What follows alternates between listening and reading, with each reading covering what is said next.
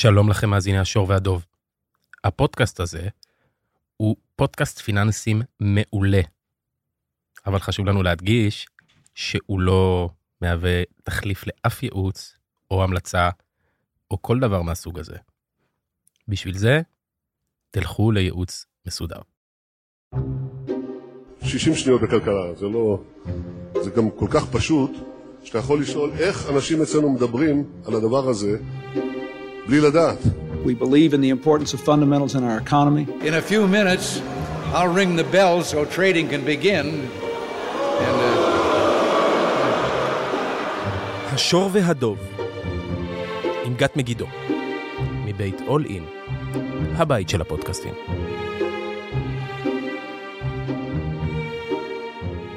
שלום אה, חברים וחברות, אנחנו בפרק מספר 34 של השור והדוב, פודקאסט שוק ההון, פיננסים וכלכלה, ואני יגאל מגידו, שותפה מייסדת ומנכ"לית של בית ההשקעות פינס הקפיטל. בעברי הייתי מנהלת ההשקעות הראשית של בית ההשקעות פסגות. אז על מה נדבר היום? תראו מה זה, לפני רגע התחילה 2024, בתחושה שלי עוד לא מצמצתי, וינואר כבר עוד רגע לקראת סיום, ואנחנו לחלוטין עדיין בתוך ימי לחימה. חלק אומרים אה, לחימה עצימה, חלק אומרים אה, הולכת ונחלשת. בעיניי אף אחד מאיתנו לא באמת יודע, כי אנחנו לא שם כדי לדעת. אה, אבל החיילים שלנו עדיין שם. אני לא זוכרת מי שמעתי ברדיו אומר השבוע, שמלחמות בעידן הזה הן ארוכות. אה, שמי העלה בדעתו שמלחמת רוסיה-אוקראינה תתנהל במשך זמן כה ארוך, אבל עובדה, היא מתנהלת. אה, נקווה שאצלנו זה יהיה משמעותית יותר קצר. אז על מה נדבר היום? יש הרבה דברים שקרו במחצית השנייה של ינואר, אה, שכולם ככה מתחברים על אה, אותו נרטיב שכרגע מעסיק את השוק. אז נתחיל מישראל. אני אגיד רגע, בעצם בפרק הקודם, שהקלט לדעתי, למיטב זיכרוני, ב-12 בינואר, אז עברו כמעט שבועיים. ובפרק הזמן הזה פורסם אה, מדד מחירים לצרכן בישראל, אה, הממשלה אישרה תקציב, עוד לא הכנסת. אה, האוצר פרסם בעצם תחזית רשמית לגירעון הצפוי שנגזר מהתקציב. ראינו כותרות שנויות במחלוקת מחברות הדירוג, או על חברות הדירוג, זה עוד לא היה הן. סולארג' הודיע על פיטורים של 900 עובדים, חלק גדול בישראל, עוד מעט נתייחס גם לזה. הם היו גם נתונים אה, מפתיעים לטובה על החוזק של הכלכלה האמריקאית. זה מאוד מתעתע מהבחינה הזו, כי בזמן האחרון דיברנו דווקא על הנתונים בשוק העבודה, אה, שאותתו בעיניי לפחות על חולשה, אה, וכמה צריך בכלל להמשיך לעקוב. ומאז יצאו נתונים שגם שוב הראו שהאינפלציית שירותי ליבה דביקה, וסנטימנט צרכני גבוה בארצות הברית, וגם כל מיני מסרים נציעים שפוזרו על ידי אי אלה חברים אה, של הפדרל ריזרב, אה, שניסו לצנן את הציפיות של השוק להורדות ריביות, אה, גם שיתחילו כבר במרץ וגם שתהיה כמות גדולה ממה שהפד אמר, ובקצב יותר מהיר. אז הם ניסו לצנן את זה, ובעצם פגשנו מסרים של היי, תיזהרו, כי לא טוב להוריד את הריבית כל כך מהר, או כל כך מוקדם, אה, כמו שהשוק גילם בשיא. כי אנחנו עוד עלולים לקבל את האינפלציה בחזרה. אז בואו רגע נעשה סדר ונדבר על כל הדברים האלה. אמ, אז מבחינת האינפלציה ומבחינת ישראל, אמ, דיברנו על זה שאירועי המלחמה בשלב הראשון הם דיפלציוניים. זה סך הכל באמת הגיוני וטבעי שתהיה ירידה בסנטימנט הצרכנים, ואכן הייתה פחות ביקוש לצריכה פרטית, כמו גם פחות ביקוש במגזר העסקי, אמ, במיוחד עם כוחות מילואים כל כך משמעותיים שהיו עסוקים בלחימה. אמ, ובאמת מדד המחירים לצרכן שפורסם אה, ב-15 לחודש אמ, על בעצם דצמבר, ירד ב-0.1, למרות שצריך להגיד, הציפיות היו לעלייה קלה אמ, של הכלכלנים והחזאים שפרסמו תחזיות. וככל שדווקא מסתכלים על דצמבר, אז רואים שהפעילות הכלכלית חוזרת לרמה הממוצעת שלה. צריך להחריג כאן שני תחומים, אני חושבת שכבר הזכרתי את זה, גם ענף הבנייה. שסובל ממחסור אדיר בכוח אדם ומהאטה בהתקדמות של פרויקטים, בו, בו בזמן שרמות העלויות המימון שלו גבוהות. אה, והשני זה ענף תיירות פנים, מן הסתם תיירות זרה לא מגיעה ב, בימים אלה לישראל, אה, וגם תיירות פנים היא חלשה באופן טבעי. אה, אז, אז הם, הם עדיין מפגינים חולשה ברורה. אבל עוד פעם, אם מסתכלים ברמת האגריגט, במצטבר, אז גם המדד המשולב של דצמבר אה, הפתיע כלפי מעלה, עלה 0.4 ומאותת על שגרת כלכלה בצל לחימה, ובעצם על אה, היחלשות של ההשפעה של הלחימה על הפעילות הכלכלית, לפחות בפריימוורק של הלחימה, כמו שאנחנו רואים אותה ב, אה, בתקופה האחרונה. אז היה מהלך ירידת תשואות בסוף השנה, שהביא איתו גם ירידה בציפיות האינפלציה בדצמבר, ובעצם פתחנו את השנה עם ציפיות יחסית נמוכות לאורך כל העקום. זה תודלק על ידי סנטימנט שבעצם גם ה-12, האינפלציה 12 חודשים אחורה נכנסה לתוך היעד של בנק ישראל, כל העקום היה מתחת אה, אה, באזור השתיים וחצי. אה, ודיברתי, אני חושבת על זה שגם לא הייתה פרמיית סיכון ראויה. אה, אז מה שראינו החודש, וביתר שאת בשבועיים האחרונים, מאז הורדת הריבית, בנק ישראל בעצם הצליח להגניב בראשון לינואר הורדת ריבית ראשונה, ואז ראינו את הציפיות עולות. זה קרה מכל מיני סיבות. הראשונה, יכולה להיות פשוט מוסברת כאירוע מסחרי. אתם יודעים, מהלך מאוד חזק, ואז ככה קצת יוצא אוויר ו... ומתקרר. ויש גם סיבות שאפשר לגעת בהן בפונדמנטל של הדברים, אם זה התייקרויות, אם זה חשמל ומים, חברות המזון שהתחילו לדבר על הכיוון הזה, אה, סיום ההנחה על הבלו, בלו. אה, חברות המזון אפרופו סתם כדוגמה שטראוס מדברת פרסמה שתעלה ב-7% מחירים בשיעור די גדול של מוצרים שלה ולא רק היא. אה, וזה ממשיך גם בכל מה שמתרחש בגזרת שרשראות האספקה ועולם הספנות והשינוע על רקע הבלגן שמייצרים החות'ים. הסיפור של החות'ים, האמת שלא ממש התייחסתי אליו עד עכשיו, כי גם היה מאוד קשה לנתח אותו ולמדל או להבין לאן הוא הולך, אבל הוא מלווה אותנו כבר זמן מה. אמ, והרים ראש במהלך דצמבר, השוק לא כל כך נתן לזה אה, יחס, אבל בינואר זה קצת כן קיבל יותר, אה, יותר קשב. אמ, אז כן קיבלנו עדכונים, בין אם זה ביפי, בריטיש פטרוליום ועוד חברות שאמרו שהן לא יעברו בנתיבים האלו אמ, תחת האיום של החות'ים. זה מאריך את זמני השילוח, את, מייקר את עלות השילוח, מייקר עלויות ביטוח, אמ, ובעיקרון אה, כל הזמן טענו שזה מכוון לישראל, אה, וגם כשהם פגעו לא באונייה ישראלית, כאילו הוצג כטעות, אני לא יודעת אם זה בדיעבד נכון, כי בימים האחרונים, או בשבועיים האחרונים, הייתה שם עליית מדרגה, החות'ים גם תקפו מטרות אמריקאיות, וזכו למתקפה חזרה מצד האמריקאים והבריטים, כי הם בעצם, הפרש, הפרשנות היא בעצם שהם הולכים על הראש של שיבוש הסחר העולמי. זה כבר סיכון אה, שהעולם לא יכול לשאת אותו, אה, זה גם פוטנציאל לגורם אינפלציוני גלובלי. זורקת אתכם רגע אחורה לשנ... לשנה, שנתיים של הקורונה, שהיו אה, אה, עיכובים מאוד גדולים בשרשראות האספקה, אה, אז עוד פעם, סיבות אחרות, אבל אפקט דומה, אם הוא הולך ומתפתח, וכאן אה, זה כבר לא רק הגזרה הישראלית, כמו שאמרתי, זה גזרה גלובלית. ראינו שזה מש... מתחיל להשפיע על מחירי הנפט והגז, וראינו גם מדינות כמו הודו, שצריכה את הנפט הזה מגיע אליה ולא טוב לה שהמחירים שלו יעלו, אה, זזות באי נוחות. אז יש פה פתאום עכשיו אינטרס גלובלי, ובאמת ראינו שהאמריקאים והבריטים כבר אה, אה, ביצעו פעולות צבאיות, וצריך כמובן להמשיך לעקוב אחרי, ה, אחרי הדבר הזה. אפרופו, אנחנו מדברים עדיין על העולם הזה של הציפיות האינפלציה, אז צריך להוסיף עליהם גם את המהלך של הדולר. אה, אם הייתי אומרת את זה לפני יומיים, אז זה עוד היה נשמע משכנע, אבל ביומיים, ב-24 שעות האחרונות הדולר אה, עבר מימוש אה, חזק, ירד מתחת ל-3.7, אבל רגע לפני זה היה פה מהלך של עלייה של הדולר שכבר הגיע ל-3.75, 3.76, אבל כמו שאמרתי, ב-24 שעות ירד בחדות. אז כשהדולר עולה, ככל שהוא מתבסס, זה משתרשר לתמסורת לאינפלציה, אבל שוב, אני תמיד אומרת, כשזה אירועים שהם טווחי קצ... קצה, קצרי טווח, הם לא מגיעים לאינפלציה, אבל אם זה משהו שמתבסס ונשאר, אז uh, הוא בהחלט סיכון אינפלציוני. Uh, וצריך להגיד שכשמסתכלים על ההתנהגות של המטבע, אז מאז העלייה החדה בפרוץ הלחימה, uh, שהייתה בהפתעה, אנחנו רואים שהשקל, uh, בכל הזדמנות שיש איזושהי שמועה על הפוגה או משא ומתן, עושה מהלך מאוד חזק uh, למטה ממש תוך יומי.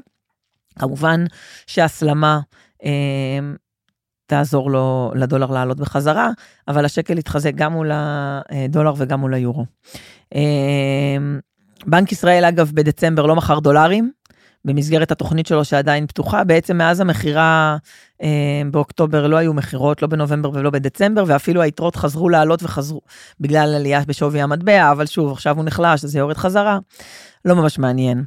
אה, בואו נדבר מילה על הגירעון. אה, הממשלה אישרה את התקציב, אה, את מסגרת התקציב, הוא עוד לא הובא לאישור הכנסת, אבל יש כבר מספר ואפשר בהחלט להתייחס אליו.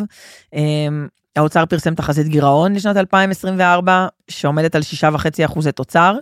עכשיו תחשבו על זה ככה רגע, אמ, בעצם כשמחשבים את אה, שיעור, ה, אה, שיעור הגירעון באחוזי תוצר, החוב במונה והתוצר במכנה, ויכולה להיות השפעה על המספר הזה בסופו של דבר בדיעבד, בעצם משני אה, כיוונים. אמ, בהנחה שוב שהחוב הוא כן אותו חוב ושהממשלה לא תצטרך פחות כסף וגם לא תפרוץ אותו. אמ, אז יכול להיות שהמחנה, כתוצאה מצמיחה יותר גדול, מוגברת, או מהכנסות יותר גדולות מהתחזית, המחנה יגדל ובעצם יקטין את, אה, את אה, שיעור הגירעון ביחס לתוצר, אמ, ויכול להיות להפך, שההכנסות יהיו פחות ממה שהאוצר אה, מצפה, אמ, ואז בעצם אנחנו נראה את ה... אותו חוב, אבל בשיעור ביחס לאחוזי תוצר, אם התוצר יותר קטן והצמיחה יותר איטית ממה שמצפים, אנחנו נראה את הגירעון גבוה יותר. שוב, כאחוז מתוצר. עכשיו אפשר להתווכח אם החברים באוצר אופטימיים או פוליטיים, אבל אני דווקא אומרת בואו ניקח את המספרים שלהם כמו שהם בשלב הזה, כי באמת שיש הרבה אי ודאות וזה לא ממש יקדם אותנו. אז עכשיו שיש את המספרים האלה, אז משרד האוצר כמובן, כמו שעשה בנובמבר ודצמבר, ממשיך להגדיל גיוסים אה, באגרות החוב הממשלתיות, אה, כי זה המקור, אחד המקורות למימון הגירעון. אז ראינו את זה ברבעון הרביעי, ודווקא ברבעון הרביעי, השוק, שוק החוב היה מאוד מאוד פתוח, אה, וגם חברות אה, הנפיקו אג"ח חברות בכמויות, בהיקפים מאוד גדולים, עם ביקושים מאוד גדולים, וגם האג"ח הממשלתי נספג היטב לתוך ירידת תשואות. בינואר ראינו את אה, תוכנית הנפקות שפורסמה שעומדת על 19 מיליארד שקל, שזה הרבה מעל הממוצע, וראינו איזה, אה, איזה קושי לספוג, אתם יודעים, תחשבו על זה בעולמות ההיצע והביקוש, ברגע שיש כבר מספרים ואפשר לדעת מה, מה, מה האוצר יצטרך לגייס, אנחנו מבינים שיהיה פה אה, היצע גדול של הנפקות, ואנחנו רואים שוב, עם עוד הסברים שאפשר להדביק לזה, אבל תגובה בשווקים ועלייה אה, מסוימת של, של התשואות, אה, ממש תחשבו על זה כמציאת שיווי משקל אה, בהקשרים של היצע וביקוש לאגרות חוב ממשלתיות, אה, כי באמת אה, מדינת ישראל תצטרך לגייס השנה הרבה חוב כדי לעמוד בצרכים שלה, וזה בהחלט מסביר את העלייה שהמשקיע, בתשואה שהמשקיעים דורשים. אנחנו עוד מעט אני אדבר על זה, אבל אני חייבת להגיד כאן בהקשר הזה שהייתה גם עליית תשואות בארצות הברית. אפרופו המסרים הניציים של חברי פד כאלה ואחרים, אז, וגם נתונים כלכליים, כבר נדבר על זה, אבל הדברים האלה, כאילו עליית תשואות בישראל, יש לה הסברים מקומיים, אבל היא גם לא קורית בוואקום, והיא לחלוטין חלק ממהלך של עליית תשואות שקרה בעולם, אחרי ירידת תשואות מאוד מאוד חזקה בכלכלות המערביות. אגב, התקציב ושיעור הגירעון, אני חושבת שסימן חיובי שכן ממחיש ודאות וגם עוזר לשקל, אפרופו המהלך הזה ביום, ביום ב-24 שעות האחרונות.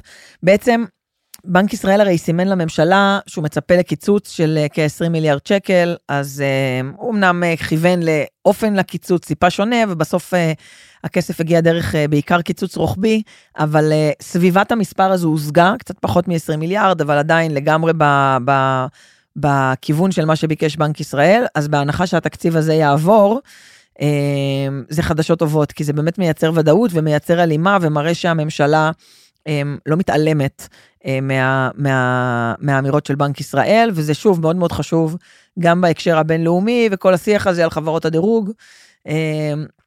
אז אם הזכרתי את חברות הדירוג, נגיד מילה עליהם, הייתה כותרת לדעתי בוויינט בשבוע האחרון, על הסיכון לדירוג של מדינת ישראל, אה, ובאמת, אה, בפעם האחרונה שהיה דיווח אמרו שעוד ארבעה חודשים, לדעתי עברו ארבעה חודשים, זאת אומרת כנראה בקרוב מודי'ס, אה, שמדינת ישראל בדירוג של מודי'ס מדורגת דאבל איי מינוס, אמורה לפרסם בשבועות הקרובים דירוג, וכן, יכול בהחלט להיות שהוא ירד לאור אי הוודאות האזורית, אבל אנחנו צריכים לשאול את עצמנו האם אלו באמת חדשות. והאמת שלא ממש, לפחות בעיניי, אם תסתכלו על התשואה של אגרות החוב של ממשלת ישראל נקובות בדולר, תוכלו לראות שאנחנו לא נסחרים, זה פשוט להשוות תפוחים לתפוחים מול אג"ח ממשלתי דולרי של מדינות אחרות, וככה אפשר להשוות בין קבוצות דירוג, ואתם תראו שאנחנו לא נסחרים אה, כמו מדינה שהדירוג שלה הוא AA מינוס, וגם לא A פלוס, אנחנו נסחרים ברמ, ברמות דירוג נמוכות יותר, זאת אומרת, יש כבר, לפחות בקרב משקיעים זרים, אה, עשו התאמה לתשואה לפרמיית הסיכון שהם אה, אה, חושבים שמתאימה למדינת ישראל בסיטואציה שהיא מצויה בה. אמ, ולכן הדבר הזה נוטה, שוב, אה, בכל הסיפור הזה של אמ, אמ, האם המידע הזה מגולם, אז אה, יכול להיות שבאופן מלא, יכול להיות שבאופן חלקי, אבל הוא בוודאות מגולם באיזושהי, אה, באיזושהי רמה, ולכן במובן מסוים מה שצריך ללמוד מלראות איפה האג"חים שלנו נסחרות בדולר, זה שזה לא באמת, זו לא באמת הפתעה, אמ, ובסופו של דבר חברות הדירוג תמיד באות בסוף, אנחנו רואים את זה בדירוגים של אג"ח חברות, ותחשבו, בדירוג של מדינה, זה אירוע הרבה הרבה יותר כבד, ועל אחת כמה וכמה. אה, באות בסוף, ומנסות לקבל מידע ומספרים, והשוק בזמן הזה כבר מגלם את הדברים האלה. אז אני לא אומרת שאם ירד דירוג לא יכולה להיות תגובה, אבל בעיניי תהיה מינורית, אה, כי אני בסוף מאמינה שהשווקים יעילים והם מגלמים את המידע. Um, לפני שנדלג מעבר לים, הזכרתי את הפיטורים בסולארג', למה דווקא אני בוחרת לדבר על זה? Um, הודיעו על 16, פיטורים של 16% מכוח האדם, 900 עובדים, 550 מתוכם, לפי מה שפורסם בישראל. ואני מדברת על זה כי זה ישר העלה תהיות אם זה תחילתו של גל פיטורים. אמ, אז אני רק אגיד שבעניין של סולאר זה אירוע ענפי, גם המתחרה של האנפייס פיטרה לאחרונה. יש האטם במגזרי הסולאר שהן אה, פועלות בו. אה, לא ניכנס לזה עכשיו, אבל אני רק רוצה לומר שזה לא, ספציפית הפיטורים האלה לא מעידים אה, ולא קשורים למצב הביטחוני או הכלכלי בישראל, כי ישראל בכלל אינו, לא השוק של החברות האלה. מה שכן, חברות כן יכולות לנצל את זה שחברות אחרות מפטרות ולקפוץ על העגלה כדי להוריד שומנים מהפעילות העסקית, ככה שביום שאחרי הן יהיו יעילות יותר. ואתם יודעים שהכל אה, טוב, אז פחות נוח לפטר, ואפילו יש נטייה לפעמים לגייס מעבר המידה ולפזר כסף, ובתקופות כאלה הרבה פעמים, גם אם לא חייבים, אבל זה תירוץ טוב אה, לעשות דיאטה אה, בכוח האדם. אמ, אז מההתרשמות שלי, חברות הטכנולוגיה הגדולות שפועלות בישראל, שהשווקים שלהם הם שווקים בחו"ל, הם רואות ביקושים, וזה לא תחילתו של אה, גל אה, בחברות הגדולות. כמובן שאם תיכנסו למיקרו, ברור שאפשר למצוא סטארט-אפים ופעילויות עסקיות שיגיעו לסופן בתקופה הזאת, שלא מצליחות לגייס כסף, ואולי פשוט כי המודל העסקי שלהם לא מספיק חזק, וזה בהחלט יכול לקרות, אבל אני עוד לא מוצאת אינדיקציות לזה שמתפתח פה, פה גל. אה, בעולמות האלה. אז אה, זה בנה לנו גשר, לעשות מעבר ישיר לארצות הברית. אה, תראו, הצרכן האמריקאי, מאז ומתמיד בעשרות שנים האחרונות, הוא פקטור מאוד חשוב בכלכלה האמריקאית, שהיא כבר מזמן כלכלת צריכה וכלכלת שירותים, ואנחנו רואים גם כבר זמן מה שהתעשייה בארצות הברית ובעולם מתכווצת, ומנגד הצרכן ממשיך לשמור על רמת הצריכה שלו. ואפשר לתת לזה כל מיני הסברים. אמ, אחד מהם זה שבדיעבד, היום אנחנו יכולים לראות שעודפי החיסכון שנצברו אצל הצרכן האמריקאי בימי הקורונה, וגם העובדה שהם לוקחים את החיסכון הזה הם, ומפקידים אותו בבנק ומקבלים ריבית אמיתית על החיסכון שלהם, אז uh, הדבר הזה מייצר אצלם תחושת עושר ויכולת uh, לקיים צריכה. Um, אם מדברים על תחושת העושר של הצרכן האמריקאי, היא גם מאוד מושפעת מהשווקים הפיננסיים. אגב, הרבה יותר מהתחושת עושר של הצרכן הישראלי. בארצות הברית, הלינקינג, הקשר בין ה, מה עושה ה-S&P לתחושה של, ה, של, ה, של משקי הבית היא מאוד מאוד קשורה, כי הם הרבה יותר בשוק ההון והרבה יותר מנייתיים במהות שלהם. ואם תחשבו על זה, אז העליות ב-2023 המאוד חדות בסופו של דבר במדדים המובילים בארצות הברית, בהחלט הם נתנו גם את תרומתם לתחושת העושר של משקי הבית האמריקאים. וראינו את זה גם עכשיו בתקופת החגים, הצרכן עמד לחלוטין בציפיות של החברות מבחינת ביקושים, אה, ולא ראינו אה, נתונים שמעידים על חולשה, אפילו היה נתון מכירות קמעונאיות שהפתיע את כולנו למעלה. אה, אז מהבחינה הזו, עכשיו אני אתחבר לזה רגע, לשוק החוב, אמרנו שהייתה ירידת תשואות, ובשיא אני חושבת שהקום גילם שש הורדות ריבית, ומאז הייתה עליית תשואות, כי גם צריך להבין שאם הכלכלה מאוד אה, חזקה והצרכן חסין, אז קשה, בעצם לא בטוח שיש סיבה לכל ההורדות האלה. ובעצם זה מה שראינו, שוק החוב בארצות הברית ממשיך לגלם כמובן את הפחתות, הפחתות ריבית, אבל היום הוא מגלם סביב השלוש הורדות ריבית בשנה הקרובה, שזה בדיעבד מה שגם אה, אה, פאוול אמר בדצמבר, דיבר על תוואי של שלוש הורדות ב-2024. אה, גם בישראל, אגב, מתומחר מספר דומה של הפחתות, וזה סך הכל סביר ומסתדר גם עם המסרים של הבנקים המרכזיים. אה, וזה נכון שהייתה פה תגובת יתר, כי לשוק תמיד יש, כשנכנס לו מידע חדש, יש לו איזושהי אה, מנטליות של תגובתיות יתר, ועכשיו היא סך הכל נראה שהיא התיישרה אחרי עליית התשואות, ונראה שמחיר הטעות כאן לא, לא נראה גדול יותר מדי, אלא שסך הכל די יש אה, אה, איזושהי, אה, איזשהו סטטוס קוו כזה, איזושהי נקודת שיווי משקל הגיונית. אז איפה כן הסיכונים? בעלייה באינפלציה הגלובלית, בהקשר הזה של ה, שבסוף כאילו יורידו פחות. אה, שמאיפה זה יכול להגיע? אז קודם כל פעילות כלכלית חזקה בארצות הברית, שתקשה על אינפלציית השירותים לרדת. אה, ואז בעצם גם זה, אלו המסרים גם שפוזרו על ידי אה, כל מיני אה, נציגי, נציגי חברי פד לאחרונה, על זה שאם יורידו את הריבית מוקדם מדי, האינפלציה יכולה לשוב ולהרים את הראש, ואם השוק גילם סבירות גבוהה להורדות כבר במרץ, עכשיו זה הרבה יותר נוטה להורדה ראשונה באזור מאי. ולצערי חברים אין מנוס אלא לחזור לעקוב, או לא לחזור, להמשיך לעקוב בקפדנות אחר הנתונים הכלכליים שמתפרסמים. וצריך גם כאן להיזהר מיותר מדי נתונים שמתארים את העבר, ולצערי יש הרבה יותר כאלה. ולחפש נתונים שמתארים את ההווה, ואולי שאפשר לגזור מהם על העתיד, או שאפשר ללמוד מהם על המגמות העתידיות. הרי כל נתוני האינפלציה של, ש, שמראים אה, אה, 12 חודשים, גוזרים מהם את ה-12 חודשים אחורה, הם, הם בסוף היסטוריה. אז ברור, כשמסתכלים על מגמה ורואים התמתנות באינפלציה, אז אם אין אה, מוטיבטורים אחרים לאינפלציה, זה בסדר והגיוני להגיד, אוקיי, היא מתמתנת ולצפות שזה יהיה אה, המשך הקצב. אה, על זה מקבלי ההחלטות מסתכלים בסופו של דבר, ומזה השוק ניזון מהמגמות של הדבר האלה, כי אלה, כי אלה המידעים הידועים, וחייבים להמשיך לעקוב, לעקוב אחריהם ביתר שאת. אם מסתכלים על שוק המניות האמריקאי, אז הוא פתח את השנה יחסית עם תנודתיות, היה מימוש קל, אבל מאז ה snp נגע בשיא חדש של 4,800 נקודות. אנחנו בתוך תקופת דוחות, בלט סקטור השבבים שנכנס אליו הרבה מאוד כסף, אחרי דוחות טובים של החברות והעלאת תחזיות, וראינו שם באמת את זה מוביל את העליות חזרה אה, בשוק האמריקאי. ה snp ממשיך להיות סביב מכפיל של 22, כשהממוצע ההיסטורי שלו 18, עם ביצועים מאוד טובים של החברות הגדולות. אם אתם זוכרים בנובמבר, דצמבר, בדצמבר בעיקר היה תיקון של החברות הקטנות, מדד הראסל עלה, אמ, וב... בוא נגיד שינואר היה יותר מאופיין באיך שהכרנו את 23, החברות הגדולות מושכות את המדד למעלה וביצועים פחות טובים של החברות הקטנות. אמ, ואגב, אמ, סיכונים, אז אמ, יש, אני חושבת שכולם מסכימים ש, שאם יש עוד דבר לעקוב אחריו זה ההתפתחות של הנדלן המסחרי ונדלן משרדים בארצות הברית.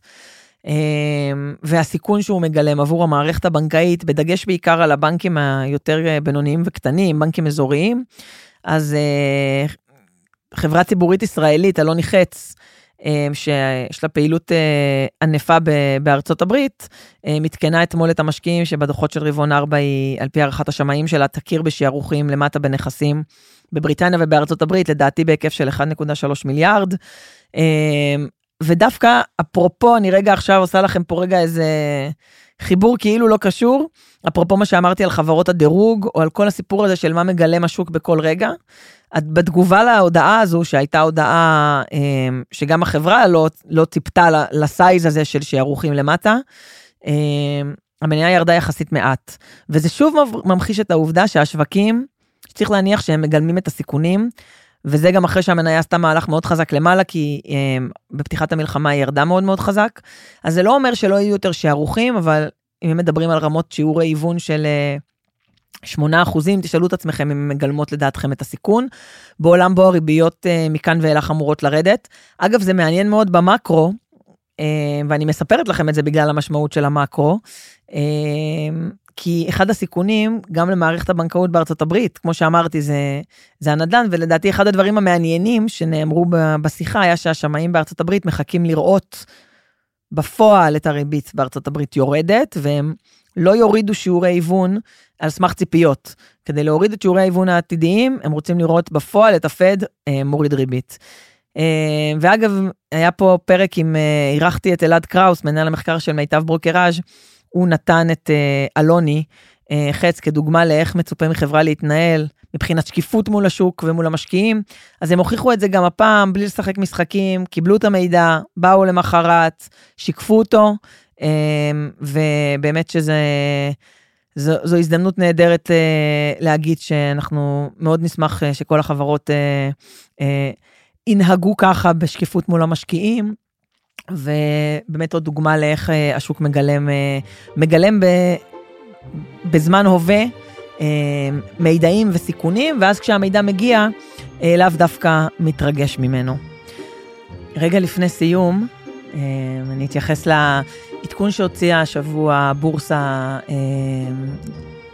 הבורסה, למניות, הבורסה לניירות ערך בישראל, שהיא כאמור חברה ציבורית, שדיווחו על זה שביל אקמן, המיליארדר ביל אקמן ואשתו, רכשו חמישה אחוזים ממניות, ממניות הבורסה, וזה ביל אקמן שבכלל בתקופה האחרונה מביע סולידריות והרבה תמיכה בישראל, אז הוא ככה הבעת אמון חזקה מאוד בכלכלה הישראלית ובבורסה הישראלית, ותהיה תמיכה חשובה לשוק ההון המקומי. זהו, אני הייתי גת מגידו, נסיים בנימה אופטימית זו.